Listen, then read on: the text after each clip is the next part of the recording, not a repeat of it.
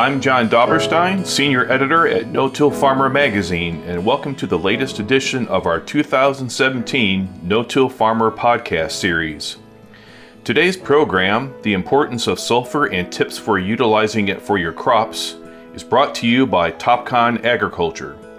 I encourage you to subscribe to this series currently available in iTunes, the Google Play Store, SoundCloud, Stitcher Radio, and TuneIn Radio. Subscribing will allow you to receive an alert about upcoming episodes when they're released. If you have another app you use for listening to podcasts, let us know and we'll make an effort to get it listed there as well. I'd like to take a moment to thank Topcon Agriculture for sponsoring today's episode. From planting to precision machine control, NORAC boom height control, monitoring and mapping to data management, Topcon Agriculture offers a total set of solutions to maximize your agronomic plan. Find out how to make the most of your 4R nutrient stewardship with precision technology that is unmatched in ease of use. Visit topconpositioning.com backslash growing solutions to learn more about how Topcon agriculture application solutions make agronomy work for you. There's a lot of discussion about the significance of sulfur in crop production. As it turns out, there's less and less of this valuable nutrient found in the environment today, and that can have a negative effect on crops. Sulfur plays a significant role in plant protein, nodulation in legumes, seed and chlorophyll production, rooting ability, and disease protection. In spite of this, sulfur may be the second most neglected no till nutrient behind calcium, says Neal Kinsey. In this podcast episode, the Charleston, Missouri fertility expert will discuss the need for sulfur in a no tiller's nutrient plan to raise high yielding crops, sulfur's behavior in the soil profile, deficiency symptoms, and the best way to make sulfur available to your plants. Now let's listen in as Kinsey discusses the reasons no tillers are seeing more sulfur deficiencies in their crops today, how sulfur interacts with other essential nutrients, the benefits sulfur provides to crops, and whether or not manure is a good sulfur source for your fields.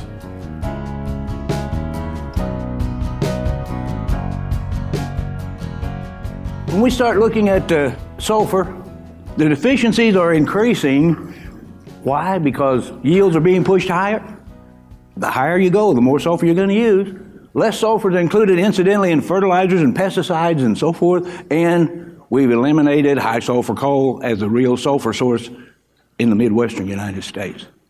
East of the Mississippi River, most fertilizer dealers are afraid of sulfur. West of the Mississippi River, well, when you get out west, there are people out there that put a lot more sulfur on than they do phosphorus. All I'm saying is, if, if we'll make a recommendation for a horse pasture for 20 pounds of sulfur, and the fertilizer dealer east of the Mississippi won't put it on, he said, that'll kill your plant, that'll kill your grass. No, it won't. 200 pounds won't kill it if you already got it growing. But I'm not saying you need 200 pounds. I'm just saying don't be afraid to put sulfur on because whether it's elemental sulfur or sulfate sulfur, sulfur in amounts up to 50 to 100 pounds, as long as you broadcast it, you're not going to hurt anything unless you have everything just perfect. And then when you put sulfur on that you don't need, sulfur takes something out as it goes. It never does go out of that soil by itself. When it leaches away, it takes something with it. And as a rule, what it takes with it is whatever you have in excess, as long as the calcium is above 60% saturation. If you've got an excess of potassium, if you've got an excess of sodium, if you've got an excess of magnesium, that sulfur is going to take out the excess. It's not going to take out. It's not going to take out the ones that are where they need to be until it gets rid of the excess. It's just the way it works. You can measure it on a test. It works that way. If you have an excess of calcium, sulfur takes it out. If you have an excess of magnesium, sulfur takes it out. If you have an excess of, of potassium or sodium, sulfur will take it out. But the last three, magnesium, potassium, and sodium, it only gets taken out if you have enough calcium. If you don't have enough calcium in your soil and you put sulfur on, that sulfur moves through, guess what it takes with it? Calcium. Until you get 60% saturation of calcium in the soil, sulfur won't take out anything else because calcium does exactly the opposite of what magnesium and potassium and sodium do to a soil. Calcium causes the clay particles to flocculate or aggregate or clump up. And as that calcium is put on, it actually increases the porosity of your soil. You increase soil porosity by increasing calcium levels. But magnesium and potassium and sodium do exactly the opposite. They disperse clay particles.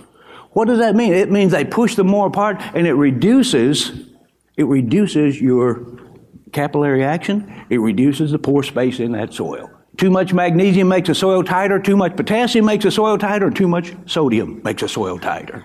If you start looking at any one of those soils that has an excess of those, the higher it goes, the harder it is for that water to get in. Because all three of them disperse the clay particle. They tighten the soil, they actually reduce the porosity. Why plants need sulfur? You need sulfur for plant protein. If you got a wheat crop and you're wondering how do I get the protein up, most of the time, if you're if you're not adding good amounts of sulfur, most of the time that's the key to getting protein up. We've got we've had fellows that'll have 11% protein in their wheat, get the sulfur levels up, they get up to 14, 14.5% protein. If you get paid on protein, some areas where we live, you don't necessarily, nobody talks about how much protein is in the wheat because you just get paid on bushels. But you know, in some areas, they're looking for the quality, they're looking for the protein. Helps develop enzymes and vitamins. You got to talk to a plant pathologist about that because I don't know all that. Promotes nodule formation in legumes. You got to have good calcium to have nodulation in legumes. But how many people we've had say, we'll check their soil, they got good calcium levels, but they still don't get, get good nodulation on their legume? Take a look at what your sulfur levels are. We've seen alfalfa crops that don't get good nodulation, don't get good protein come in and correct the sulfur. And what, what is correcting the sulfur? Well, we'll get to that a little later, but you always want a minimum of 20 parts per million sulfur in any soil. That's absolute minimum. How much 20 parts per million? Parts per million times 2 is pounds per acre. That means 40 pounds of sulfur. If you're less than that, your crop's always going to be short on it because that's bare minimum sulfur. Bare minimum. Now, a lot of people tell you, oh, nobody knows what to do about sulfur. You know, nobody knows because there's not a good test. Look, Dr. William Albrecht tested for sulfur for 40 years before I ever met him. He knew what the numbers ought to be. And all I had to do was absorb them. And I can tell you, since 1973, we've been working with sulfur and measuring it. And if you don't have sulfur, you're hurting yourself. At least get it up above 20 parts per million. Even, I mean, I'm not saying you can't make yields without sulfur. We made 30, 30 35 bushel soybeans for 20 years without putting on any fertilizer at all. No lime, no nothing. So, yes, you can make, this is on heavy, Sharkey clay soils in southeast Missouri. Yes, you can make that, but those soils we always thought that's the best they could do. But you know what? Those soils will make 80 bushel soybean. If you put the nutrients there, they'll make a little more than that if you do it right. Aids in seed production. If you're growing something for seed, Sulfur is needed to get top seed production. Any kind of a seed producing plant, we work with vegetable seed growers, we work with, all types of seed growers. If you're growing seed, or if you're even, you know, if you're growing seed, and even if you're not growing it for seed production, but you're producing seed, sulfur, you need sulfur to produce that seed. It's necessary in chlorophyll formation, it's necessary to keep that plant green, and it helps with disease control. We'll get a little more specific as we go through. A sulfur deficiency impairs yield and quality, both. If you're looking for growing something with quality, we work with thousands of acres of wine grapes. And guess what? The biggest thing that's lacking in terms of quality for most wine grape growers is sulfur.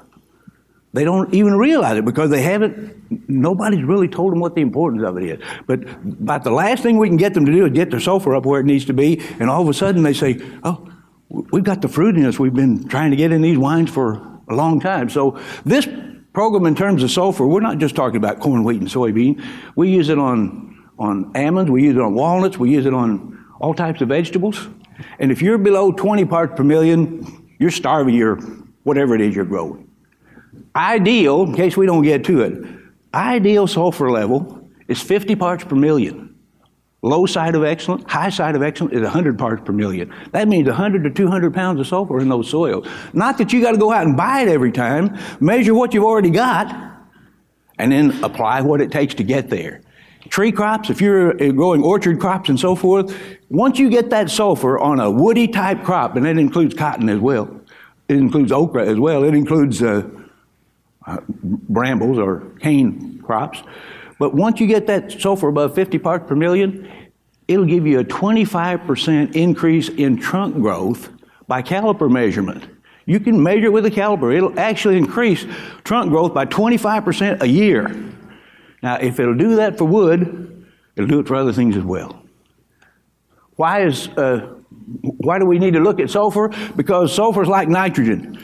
The form that we need to work in the plant is sulfate sulfur, and like nitrate nitrogen, it leaches out. It's hard to keep sulfur in the soil, and as a general rule, unless you put on some insoluble sulfur, like popcorn sulfur or sulfur rock, if you put on a good water soluble sulfur, that includes sulfur from gypsum, because it's in the sulfate form already, but even, even water soluble elemental sulfur. Uh, the, the best known elemental sulfur because I work with about 75 countries, and you mention Tiger 90 in most any of those countries, and they know that sulfur if they know sulfur. Now, I don't sell fertilizer, and so I'm not trying to promote one over another, but that's the one that generally is easiest to find, and that, even though that's elemental sulfur, don't let anybody talk you into saying, oh, it takes months before that works. On corn, it'll get in the corn seven days later. On wheat, it'll, get, it'll be in there within seven days. Just put it on half a field. Put 10 pounds of sulfur in with your with your top dress nitrogen on wheat, where you need the sulfur, and then stop at half the field. In seven days, you'll see right to the line where you put it. We've had farmer after farmer call and say, Look, we can tell right where we stopped in seven days, and that's with elemental sulfur, that's not sulfate sulfur. It has to be water soluble. Water soluble in, if you just stick it in a glass and it dissolves, no, I'm not talking about that. Used to, there was a company in Texas called Mineola Sulfur Company, and their sulfur was as soluble as any I'd ever seen. But another company bought them out and then shut the plant down, so don't even know where to get that anymore. Eagle-Picher used to have it. But Tiger 90 works very well. If you put it on the soil and you get a rain, you can come back and still see it. It looks like half BBs or half moons. You can still see it, but there's enough of it that'll break down, it'll get into your corn crop get into your wheat crop, get into your bean crop, or whatever else you're growing within seven days. Just try it and see.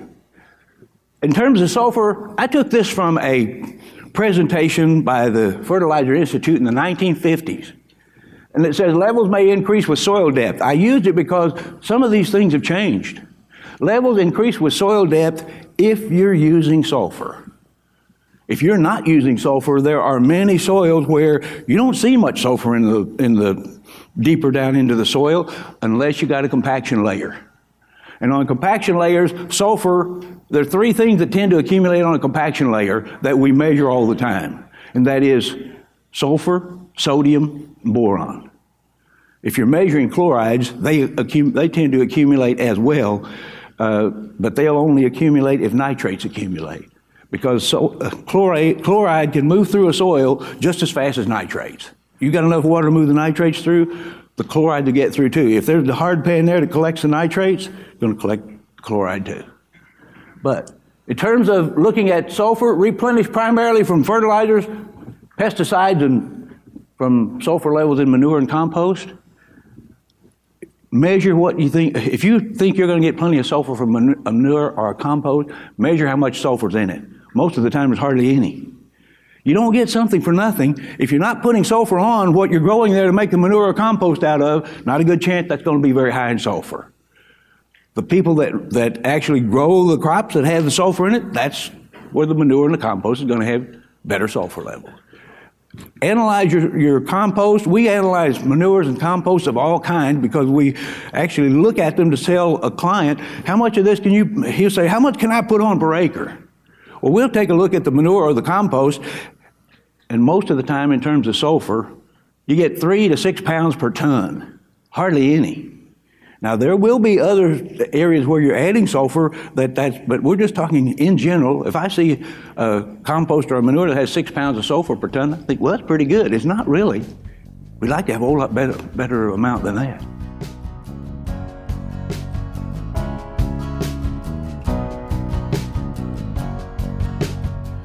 We'll rejoin Neal's presentation, but I wanted to take a moment and once again thank our sponsor, Topcon Agriculture, for supporting our No-Till Farmer podcast series. From planting to precision machine control, NORAC boom height control, monitoring and mapping to data management, Topcon Agriculture offers a total set of solutions to maximize your agronomic plan. Find out how to make the most of your 4R nutrient stewardship with precision technology that is unmatched in ease of use.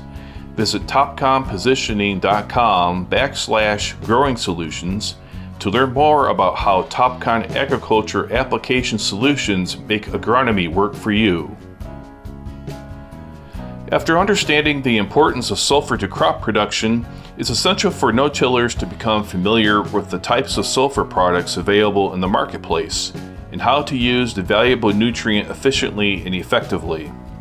Let's get back to the program and listen as Charleston, Missouri fertility expert Neal Kinsey shares important differences in sulfur sources that no-tillers should be aware of, considerations for sulfur application, how much sulfur is taken up by individual crops, and sulfur's order of importance as no tillers address soil nutrient issues. Although sulfur occurs in the soil as sulfate, SO4 ion, the major soil source is organic matter. Therefore, organic matter level and its rate of decomposition strongly influence sulfur availability. And it does Except so many people tell us, oh, we get all we need from our manure or compost. Well, is manure a good sulfur source? Just what I said, three to six pounds per ton? Not a very good sulfur source, unless you're putting on an awful lot of tons. And then you're probably going to get in trouble on one of the other elements. Broadcast NPKS and traces. Now, this is the one thing that we try to tell people all the time. The first time I spoke at a no-till conference, Frank Lessiter told me, you know what the number one question of all the no-tillers, what they put down is number one that they want to hear about time after time, how you increase life in the soil. He said, that's, that year after year, that's what they mark the most. How do you increase biology in the soil or soil life? If you want to increase biology in the soil, feed the soil. Feed the soil. If that's what you want, if, if you're going to get the, the biology up, so many people say, well, I just want to feed the plant. If you stick everything right down under the plant, number one is, I don't know anybody that really knows how much it needs if you just try to put it all right there. The question is, how much can it stand before you tie up something else? But that's why we say broadcast nitrogen, phosphorus, potassium, sulfur. Broadcast it. And as far as trace elements, iron, manganese, copper, and zinc, you'd be better off if you broadcast those plus the boron because then you feed the entire spectrum of the biology in that soil. And unless you're extremely short, I, will uh, put a little bit of a caveat on this, but unless you're extremely short for most of these, broadcasting is going to work just fine. To grow the crop, NPK and S deficiencies first. Then calcium and magnesium, then micronutrients. If we're talking about what's it going to do, what, what can we use to grow the best crop this year? Well, if you're short on nitrogen, phosphorus, potassium, or sulfur, that's going to make the most difference as a general rule. If you got enough, not, not, not great amounts, but if you have sufficient amounts of those, then you look at your limestone if, you, if, you're, if you're short on one of the others up there, and I mean, in terms of soybeans, PK and S, if you're short on those, there are times when limestone will make more difference on soybean than PK and S. If you just barely got enough PK and S, but if, if you're short on one of those, that's going to make a bigger difference for you than the lime is short term. Had a 3,000 acre wheat grower in Canada. He sent samples to us. We made the recommendation. He needed three tons of lime to the acre on 3,000 acres. He said, Nobody up here puts on lime. He bought a lime spreader, bought trucks, started hauling lime, put lime. Saw him the next year at the program and he said, Neal, something's wrong. He said, We used your program, but our wheat yield wasn't any better than anybody else's. We put on all this limestone. I said, Well, we need to sit down and talk. And I, he said, I brought my samples with me. After the second day, I showed this slide. I show it every time. He came up and said, no need to talk. I know. He said, I heard you say it last year. He said, You said NPK and S before lime. He said, We put on all, all that lime, but we didn't put on the sulfur you called for. He said, We didn't put any sulfur on because we spent all the money, you know, we spent our budget on limestone. Well, sulfur should have been first. He said, I'm going home, put on sulfur. Went home, put the sulfur on. He called the next year and he said, Now we're getting the results. It isn't a matter you can skip something. It's a matter of how do you look at the order, and as a general rule, if everything's short, that's the order.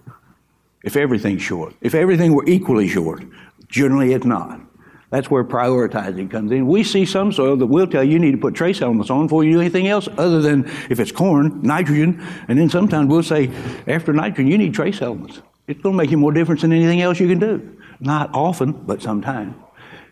Sulfur is a negatively charged anion. It, the anions nitrate, sulfate, borate. They're negative charges. That means they don't attach to the clay particles. It means they can be leached out easy. Sulfur generally stays around for about a year. Within a year, if you put on sulfate sulfur, expect it's either been used or it's probably going to be gone. The heavier the soil, the more that that is an exception. The higher your humus content, the more that's an exception. But on sandy soil with low humus content, we have to get on that year after year after year, or it's going to be limiting. Sulfur and phosphorus.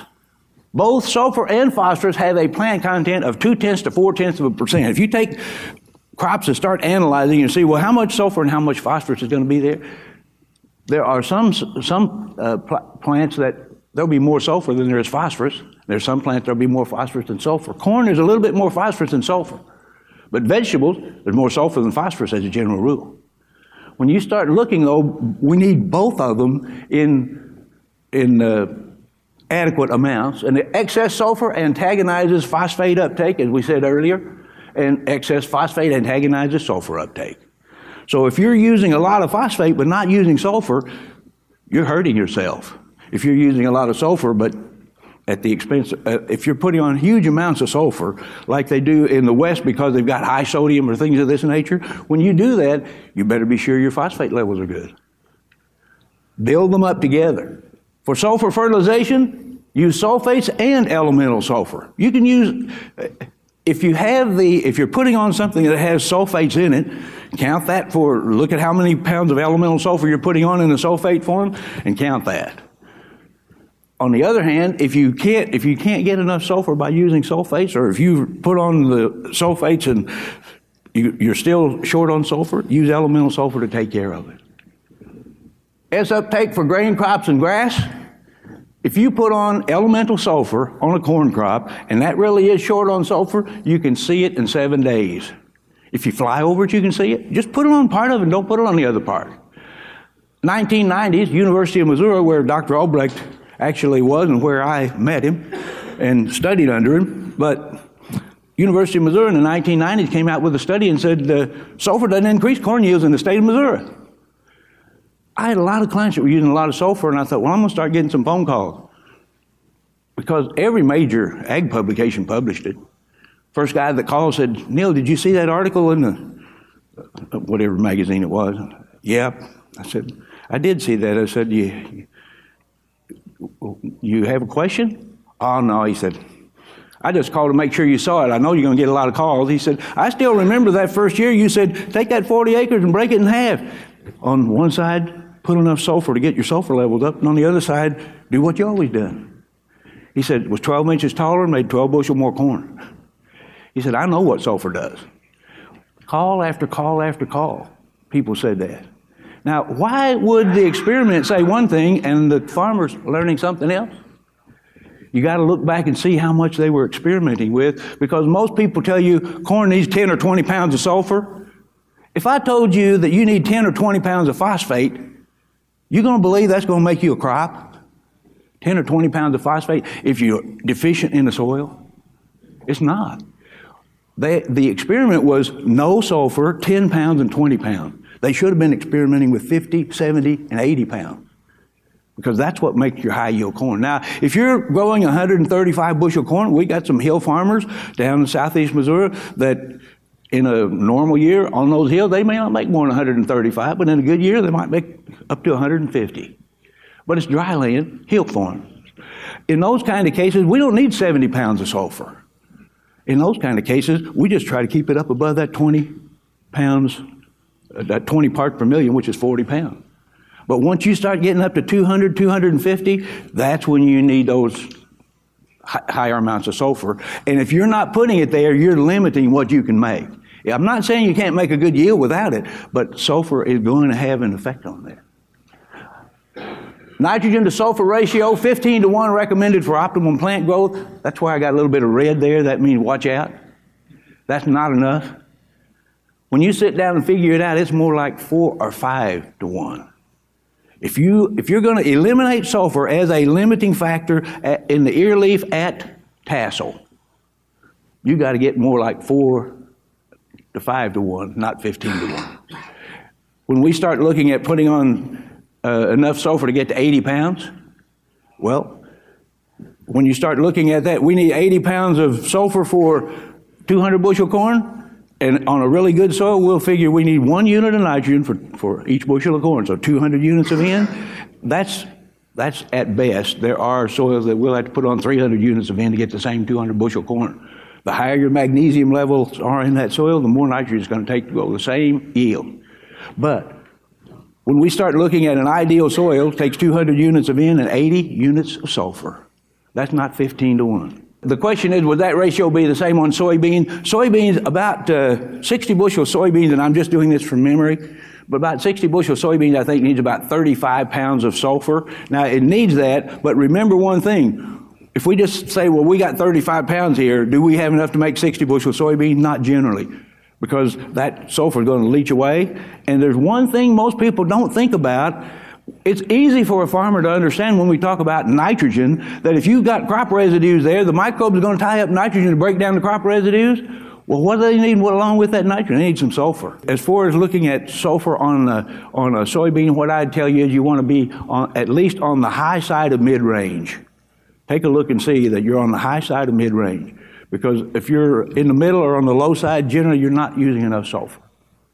So in the tissue test, just take a look, see where mid-range is, and at least push it to the high side of mid-range. 60 bushel soybeans, 25 pounds of sulfur, that's what they're saying, 25, and 28 pounds of P. Soybeans, about the same amount. Look at corn, 33 sulfur, 46 P. Wheat, 16 sulfur, 22 P. So wheat uses quite a bit more phosphorus than it does sulfur. But soybeans about even.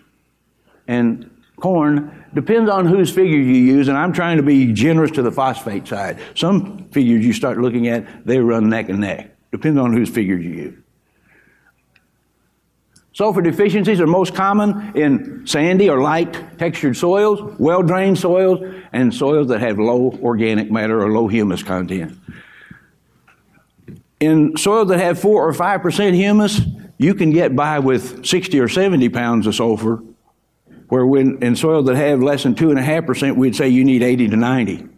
Because you're going to have a certain amount of sulfur that'll be released out of that humus over the growing season. The best sulfur levels on a soil test actually show up in August. As, far as in the here in the uh, this area be in in in the show up in the summertime. In the northern hemisphere, that'd be August. In the southern hemisphere, it'd be heat of summer. That's when you'll see the best sulfur levels in your soil because the microbes are working and helping to release some from the humus content. So, you know, if you're taking a sample in the fall, then sulfur's not going to look as good as it does in May, June, July, and August.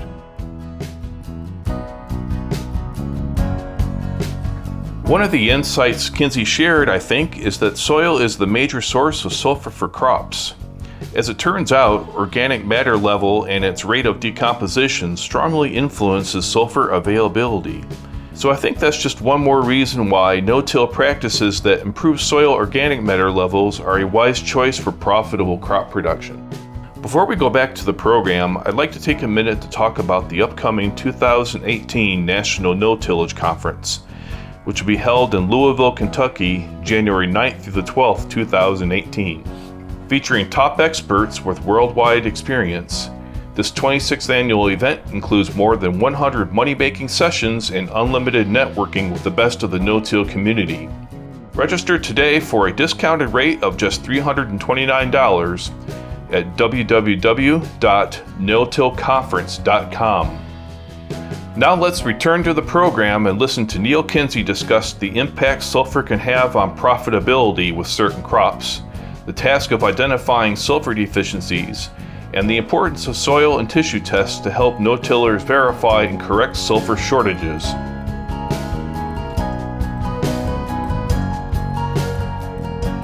Sulfur deficiency, light green or yellow coloration appearing in the youngest leaves first. Nitrogen appears in the oldest leaves, sulfur appears in the youngest leaves.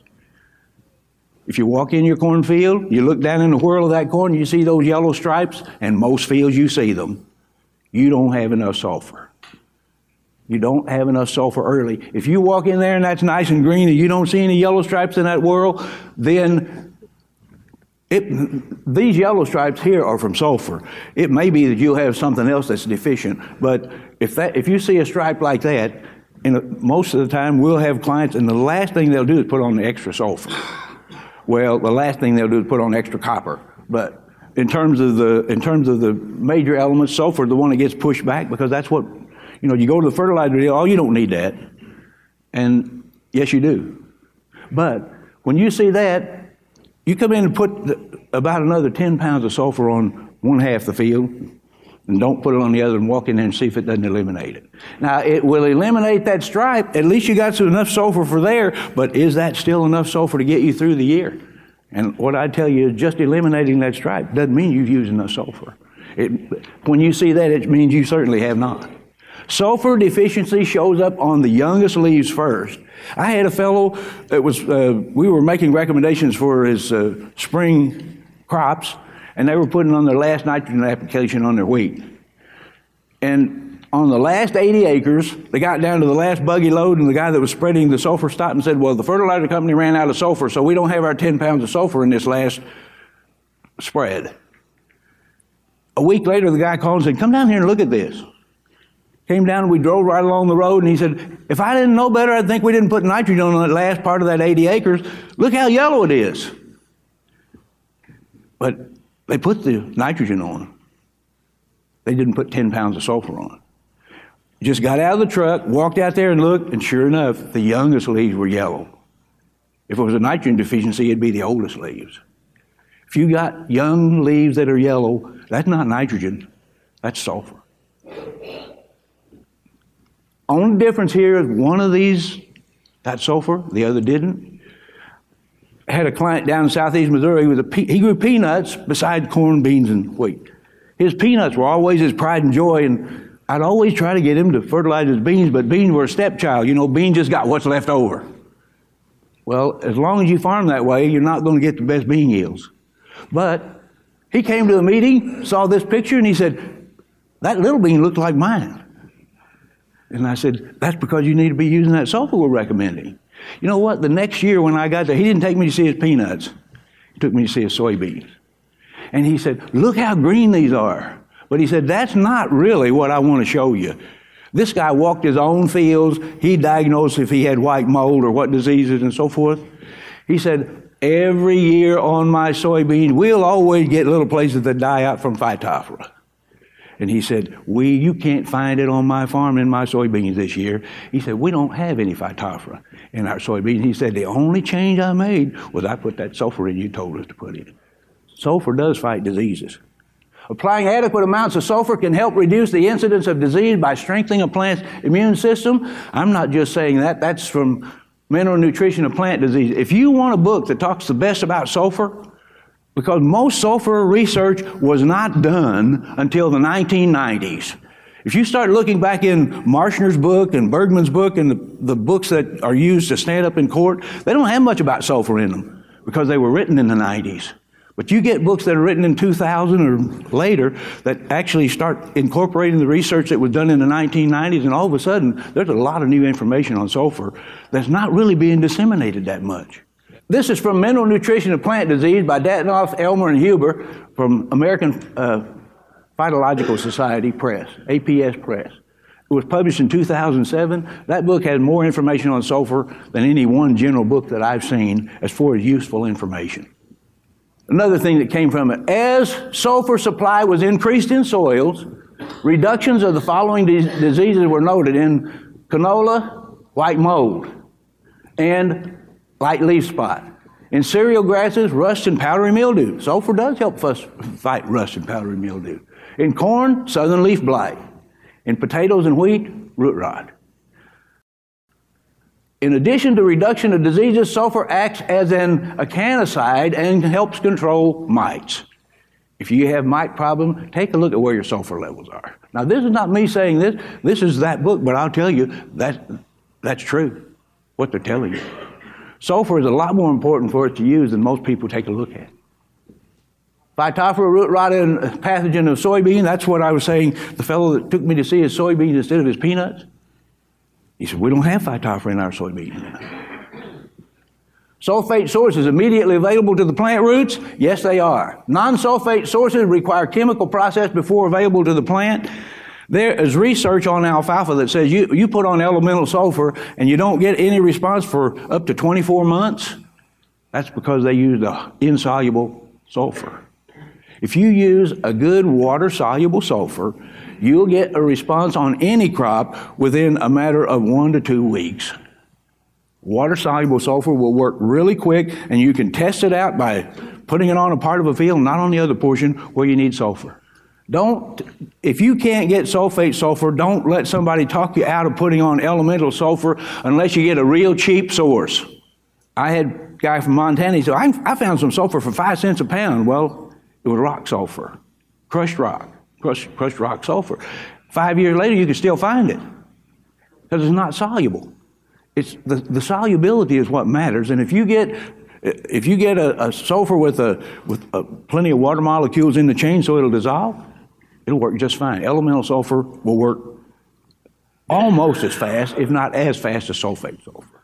An adequate amount of sulfur results in improved palatability. If you got something you're selling for taste, always look at where your sulfur levels are. It makes a difference in nuts. It makes a difference in grapes. It makes a difference in vegetables. It makes a difference in your grass for your cattle. It'll make a difference in alfalfa. I've had clients that will say, well, you know, should I use, uh, what, what source of potassium should I use on my alfalfa? And I say, are you selling it or are you using it? Well, if it's a dairyman and he's using it, then the first thing I'll tell him is, okay, go out there and you need potassium, put potassium chloride on half that field and put potassium sulfate on the other half. First thing you'll see when you come back, uh, three different dairymen up by Champaign, Illinois, back in the 19, late 70s, early 80s. And got to the first place and I said, well, the, the field he did, he did the experiment was right out beside the house. And I said, don't tell me which side you put the, the potassium sulfate on or which side was potassium chloride. Let's just go walking out in the field. So we went walking out into the field, and I said, uh, You sprayed anything on here that you wouldn't dare take a bite of it? Well, he hadn't, so just reach down and take a bite. If it's sweet, that's the side he used potassium sulfate on. If it's bitter, that's the side he used potassium chloride on. It works. It works time and again. If you wonder about taste, just anything that we sell for taste, we tell if, if it matters for sweetness or, or improved taste, sulfur makes the difference. It's not it's not the, a matter that the potassium did it, it was what was with the potassium. If you're going to sell your alfalfa someplace else and nobody pays you for taste, potassium chloride is always cheaper than potassium sulfate. But you know, it's a matter of looking for what do you get back. Increase, sulfur increases protein content. We've talked about that already. But, I mean, we'll have people call up and say, you know, I, I had a fellow that worked for Monsanto, and he came back home to farm with his dad down in Tennessee. And when they were harvesting soybeans, he called me with his cell phone. This was back when they had the bag phones. And he said, Neal, do your clients all get 60 pound test weight on soybeans? I said, I don't believe I've ever had a client tell me what the test weight was on soybeans. He said, Well, I worked for Monsanto for years on soybeans, and he said, You have a hard time finding anybody that has a 60 pound test weight on soybeans. And he said, Every one of our fields has 60 pound test weight. Every one of them. Well, the other part of it is the protein levels come up. Now, the test weight is not just sulfur. Sulfur will help you with that, but you got to get down and get enough manganese and copper and zinc in there as well. Reduce nitrate content. If you've got a problem with nitrates in your feeds or whatever, sulfur helps reduce nitrate content in feeds. Get your sulfur levels up. I'm not saying do dangerous things, but I'm always saying that if you have, if you, the, the better you balance out your sulfur, the less problem you're going to have with nitrate in your feeds. This is something you can see easy, and that is increased rooting ability. Anything you're growing underground, if you're growing an onion, if you're growing garlic, if you're growing tulip bulbs, if you're growing potatoes, if you're growing roots, and everybody's growing roots, take a look and see what difference sulfur makes. And it, it doesn't have to be elemental sulfur, it can be elemental sulfur. And this is not really the case. I just found this, uh, a, a friend of mine gave me this to put on here, and I'm not even sure where this picture came from. And I don't use it to try to overdo anything because increases rooting ability 30 to 50 percent. Well, the story that I'm going to tell you is about a fellow that grew about 3,000 acres of uh, wheat in southeast Missouri. And we came in and started working. Well, his fertilizer dealer told him for three years he needed to work with us, and he said, You can't tell me somebody from 60 miles away can tell me better what to do than my dad who's farmed here all my life. So he, for three years, he didn't do anything, but one day he called and said, Well, Neal, the fertilizer dealer told me I need to talk with you, but now the banker said I did. so he said, I'm going to take 300 acres out of our 3,000 acres and put it into your program, but you test the 300, but 150 we're going to treat the way we always did, and the other 150 we're going to treat like you say. Well, that was on wheat. About a month later, I'm driving down to meet another client. He comes and meets me on the road and flashes his lights and whips around behind me and says, Come back here and look at this. He said, I've gone and dug, I've gone and dug roots out of every wheat field, your side and our side. And look at the difference this ammonium sulfate. Well, we told him use ammonium sulfate, and he would use ammonium nitrate. He said, Look at the difference this ammonium sulfate made on these root systems. And I said, Now, that's not really a fair test because on your side, we recommended trace elements and other things, but on your side, you know, that you got to count those too. And he said, he sort of looked at the ground, looked back, and he said, Well, Neal, we actually did everything you said on all of it, except on one side we used ammonium nitrate, and on the other side we used ammonium sulfate. He said, That's the only difference. But he had a third more roots in a month's time on his wheat crop. He'd gone and dug up in every one of those fields and came to show you. You get root systems from that. Are there accurate soil tests for sulfur? When Sulfur Institute uh, started publishing sulfur research back in the 1990s, it was really interesting. I, I'd look at articles because there were all kinds of articles in farm magazines saying, well, does a farmer need to use sulfur? And some articles said, no, you don't. Other articles said, yes, you do. And you sort of look through and you could tell by the time it was over that the ones that said, yes, you do, that was sponsored by a fertilizer company that was selling sulfur. And the one that said, no, you don't, was sponsored by a fertilizer company that wasn't selling sulfur. I won't name the name, but it was right here in the Midwest. One big company bought out another company. That big company that was always saying you didn't need sulfur till it bought out the company that now they had sulfur to sell. All of a sudden, right in the middle of the stream, the article changed. Now the, the farmer did need sulfur. But you know the question you need to ask there is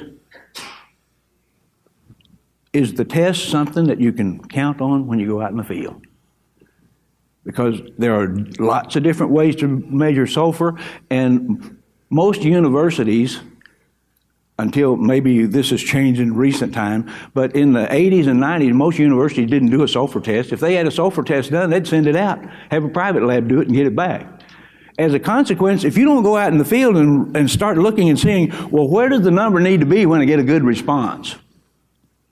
Now, I tell you, Dr. Albrecht had already been out in the fields because he did go into the field, and he had 40 years of work looking at sulfur tests before I ever came along. It was just a matter of being a sponge and saying, well, what should the levels be? In those articles, though, eh, the ones that said you didn't need sulfur would always point out, well, there's no reliable sulfur test. Well, if there's no reliable sulfur test, how do you know you don't need sulfur? Well, there is a reliable sulfur test. You can get good sulfur test. It's just a matter of learning what the numbers need to be on the particular one you use because the numbers don't come out the same from one soil test to another. And don't ever expect that that's going to happen because there are too many different methods and too many different ways of, of measuring and reporting sulfur. So the figures that I'm telling you works on the test we do, but somebody else test, they may tell you you don't need that much, and as long as they know what that means in the field, you need to, they know more about it than we do. Sulfur is the missing link. As far as I'm concerned, when you look at nitrogen, phosphorus, and potassium, the next one you need to put in there to grow your crop this year is make sure you have enough sulfur.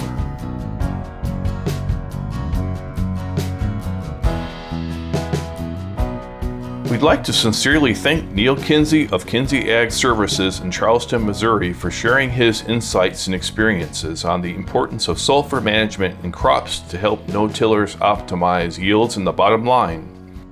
For those listeners who would like to hear more than a dozen tips from no-tillers about how they use fertilizer more efficiently and responsibly on their farm, please visit no-tillfarmer.com slash podcasts.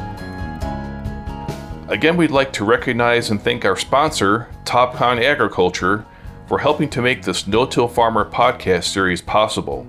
If you have any feedback on today's episode, feel free to drop me an email at jdobberstein at lessitermedia.com or give me a call at 262 777 2430.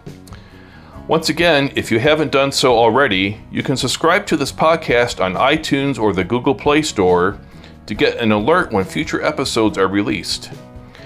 You can also keep up on the latest no till farming news by registering online for our No Till Insider daily and weekly email updates and Dryland No Tiller e newsletter. And be sure to follow us on Twitter at No Till Farmer, with farmer spelled F A R M R, and on our No Till Farmer Facebook page. For Neal Kinsey, Topcon Agriculture, and our entire staff here at No Till Farmer, I'm Senior Editor John Dobberstein. Thank you for listening.